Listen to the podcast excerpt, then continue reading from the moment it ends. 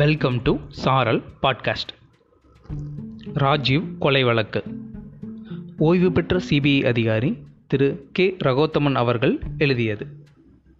அத்தியாயம் நாலு. Subha Sundaram photographer Subha Sundaram Tamil media உலகில் பிரபலமானவர். எண்பதுகளில் அவரை தெரியாதவர்கள் பத்திரிகை உலகில் இருக்க மாட்டார்கள். பிரபலமான ஃபோட்டோகிராஃபர் என்பதுடன் பல அரசியல் கட்சி தலைவர்கள் அதிகாரிகள் சினிமா உலகத்தினர் வேறு பல்வேறு துறைகள் சார்ந்த விஐபிக்களுடன் நெருக்கமான தொடர்பு கொண்டவர். அவர் நெருக்கமான தொடர்பில் இருந்தவர்களுள் ஒரு சாரார் விடுதலை புலிகள். எண்பதுகளில் தமிழகத்தில் பல முக்கியஸ்தர்களுக்கு விடுதலை புலிகளுடன் தொடர்பு உண்டு. தமிழகத்தை அவர்கள் தம் இரண்டாம் தாயகமாகவே கருதி வந்தார்கள். விடுதலை புலிகள் மட்டுமல்லாமல் இலங்கையில் செயல்படும் பல்வேறு போராளி இயக்கங்களுக்கும் தமிழகம் அடைக்கலம் அளித்திருந்தது. அரசியல் தலைவர்களின் ஆதரவும் உதவிகளும் அவர்களுக்கு கிடைத்து வந்தன. பொதுமக்கள் அனுதாபமும் இருந்தது. ஆனால் சுபா சுந்தரத்துக்கு விடுதலை புலிகளுடன் இருந்த தொடர்பு வெறும் அனுதாபம் அல்ல உள்ளார்ந்த தொடர்பு. புலிகள் இயக்கத்தின் பல முக்கிய பிரமுகர்களுடன் அவருக்கு நெருக்கமான உறவு இருந்தது. தமிழ்நாட்டில் புலிகள் அமைப்பின் சார்பில் அரசியல் பணியாற்றி கொண்டிருந்த பேபி சுப்பிரமணியத்திற்கு அவர் மிக நெருங்கிய நண்பர். இலங்கையிலிருந்து தமிழகம் வரும் விடுதலை புலிகளுக்கு சுபா ஸ்டூடியோ ஒரு முக்கியமான ஜாயிண்ட். இந்த விவரமெல்லாம் உளவுத்துறைக்கு தெரியும். காவல்துறையில் அனைத்து பிரிவினருக்கும் தெரியும். இருப்பினும் ராஜீவ் கொலை வழக்கில் சுபா சுந்தரமும் ஒரு தொடக்க புள்ளியாக இருக்கக்கூடும் என்று யாரும் நினைத்திருக்க மாட்டார்கள். ஏனெனில் பல அரசியல் கட்சிகளுடன் அவருக்கு இருந்த தொடர்பினைப் போலவே காங்கிரசிலும் அவருக்கு தொடர்புகள் இருந்தன. வாழப்பாடி ராமமூர்த்தியின் வழக்கரம் போல் இருந்த கிள்ளி வளவனுக்கு அவர் மிகவும் நெருக்கமானவர். அன்றைய தமிழ்நாடு காங்கிரஸில் அநேகமாக அனைத்து முக்கியஸ்தர்களுடனும் அவருக்கு பழக்கம் உண்டு. ஒரு வினோதம். சிபிஐக்கே கூட சுபாஷ் சுந்தரம் மீது முதலில் சந்தேகம் வரவில்லை. அவரே தனது சொந்த பதற்றத்தால் மூன்று விதங்களில் தன்னை வெளிக்காட்டி கொண்டு பிடிபட்டதுதான் இதில் முக்கியமான அம்சம். இதனை முதலில் விளக்கிவிடுகிறேன். சைதாப்பேட்டையில் இருந்த ஹரிபாபுவின் வீட்டுக்கு விசாரிக்க சென்றபோது அவரது தந்தை விபி சுந்தரமணி சொன்ன முதல் விஷயம் தன் மகன் சுபா ஸ்டுடியோவில் வேலை பார்த்து கொண்டிருந்தான் என்பது. முதல் முதலில் சிபிசிஐடி போலீஸ் ஹரிபாபுவின் உடலருகே கண்டெடுக்கப்பட்ட அடையாள அட்டையை பார்த்து சுந்தருக்கு போன் செய்தபோது அவர் ஏன் தனக்கு அவனை தெரியாது என்று சொல்ல வேண்டும்? முதல் சந்தேகம் அங்கே விழுந்தது. தொடர்ந்த விசாரணைகளில் மேலும் பல தகவல்களை ஹரிபாபுவின் தந்தை சொன்னார். மே இருபத்தி ஒன்றாம் தேதி இரவு ஸ்ரீபெரும்புதூரில் ஒரு ஃபோட்டோகிராஃபர் இறந்துவிட்ட விவரத்தை சென்னையைச் சேர்ந்த தினசரி பத்திரிகை நிருபர் ஒருவர் மூலம் கேள்விப்பட்டு ஹரிபாபுவின் தந்தை முதலாளி சுபாசுந்தரத்தை பார்க்கத்தான் ஓடியிருக்கிறார். உடனே ஸ்ரீபெரும்புதூருக்கு போக வேண்டும். உங்கள் காரை கொடுங்கள். இந்த நேரத்தில் நான் வேறு யாரை போய் கேட்க முடியும்? யோ தேவையில்லாத பிரச்சனை வரும்யா.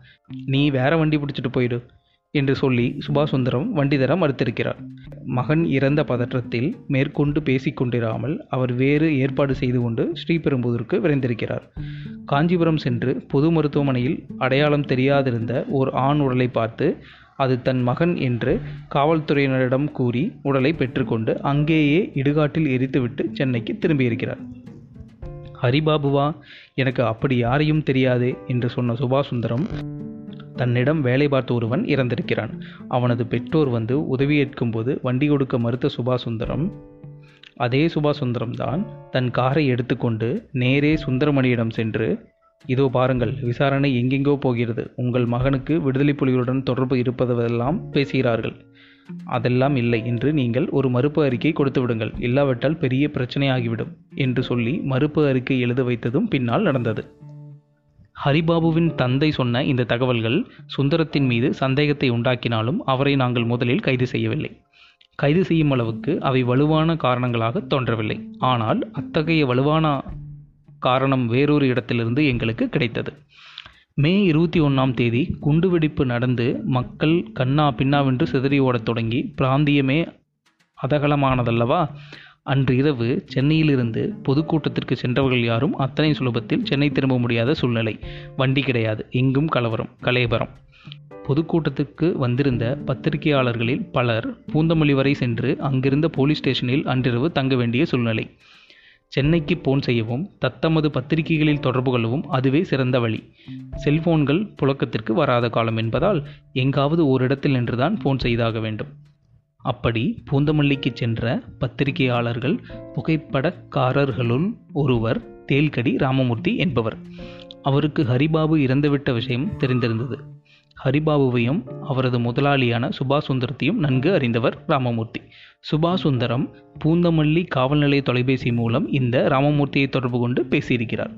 ஹரிபாபு இறந்துவிட்டான் என்று அவர் சொன்னதுமே சுபாஷ் சுந்தரத்திடமிருந்து வந்த முதல் ரியாக்ஷன் அவன் போகட்டும் முதலில் அந்த கேமராவை எடுக்க வேண்டும். தேல்கடி ராமமூர்த்திக்கு இது முதல் அதிர்ச்சி. தொடர்ந்து பேசிய சுபாஷ் சுந்தரம் இதோ பார் அந்த கேமராவை உன்னால் எடுத்து வர முடியுமா? அது விலை மதிப்பில்லாத சொத்து. மில்லியன் கணக்கில் லாபம் தரக்கூடியது. என்ன சொல்கிறாய்? சம்பவ இடத்தில் இருந்த பத்திரிகையாளர்களை புகைப்பட நிபுணர்களை சிபிஐ விசாரித்துக் கொண்டிருந்த சமயம் தேல்கடி ராமமூர்த்தியை சிறப்பு புலனாய்வு குழுவின் தலைவர் கார்த்திகேயனை விசாரித்தார். அவர் கூறிய தகவல் மிகவும் பயங்கரமானதாகவும் அதிர்ச்சி தரக்கூடியதாகவும் இருந்தது.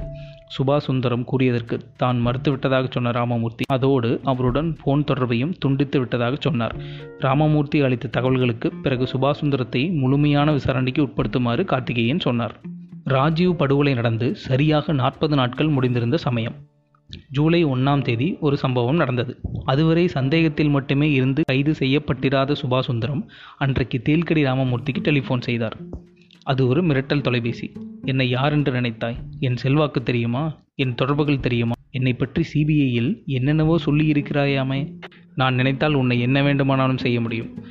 ராமமூர்த்தி பயந்து போய் உடனே அன்றிரவு சென்னை கிரீன்வே சாலையில் இயங்கிய சிறப்பு புலனாய் குழுவின் அலுவலகமான மல்லிகைக்கு ஓடி வந்தார். கார்த்திகேயனை சந்தித்து சுபாஷ் சுந்தரம் மிரட்டை விவரத்தை சொல்லி பாதுகாப்பு கேட்டார். கார்த்திகேயன் என்னை அழைத்தார். சுபாஷ் சுந்தரத்தை என்ன செய்யலாம்? எனக்கு சந்தேகமே இருக்கவில்லை. கைது செய்யலாம். கைது செய்யத்தான் வேண்டும். ஆனால் காரணங்கள் ஒன்று. ஹரிபாபுவை தெரியாது என்று பொய் சொன்னது. இரண்டு. சம்பவ இடத்திலிருந்து முக்கியமான கேமரா ஆதாரத்தை அகற்ற ரகசிய சதித்திட்டம் தீட்டியது. மூன்று. அது விலைமதிப்பற்றது நிறைய பணம் கிடைக்கும் என்று இன்னொருவரை குற்றம் செய்ய தூண்டியது. நான்கு. சிபிஐக்கு தகவல் அளித்த ஒருவரை மிரட்டியது. ஐந்து. அனைத்துக்கும் மேலாக தனக்கும் ஹரிபாபுவுக்கும் உள்ள தொடர்பை இணைத்து விடுதலை புலிகளுடன் தனக்குள்ள நெருக்கம் குறித்த செய்திகள் வரத் தொடங்கிய போது ஹரிபாபுவின் தந்தையை விட்டே மறுப்புச் செய்தி வெளியிட முயற்சி செய்தது. இதற்கு மேல் என்ன வேண்டும்? சுபாசுந்தரத்தின் விடுதலை புலிகள் தொடர்புகள் ஹரிபாபுவின் நண்பர்கள் பற்றி விசாரித்தபோது ரவிசங்கரனால் சுட்டிக்காட்டப்பட்ட பாக்கியநாதன் என்கிற சுபாசுந்தரத்தின் இன்னொரு முன்னாள் ஊழியரின் விடுதலை புலி தொடர்புகள் என பல காரணங்கள் இருந்தன. உடனே கைது செய்யுங்கள் என்றால் கார்த்திகேயன். அதற்கு முன்னால் ஏழு பேர் ஏற்கனவே கைதாகி இருந்தார்கள். நன்றி. நாம் மீண்டும் அடுத்த அத்தியாயத்தில் சந்திக்கலாம்.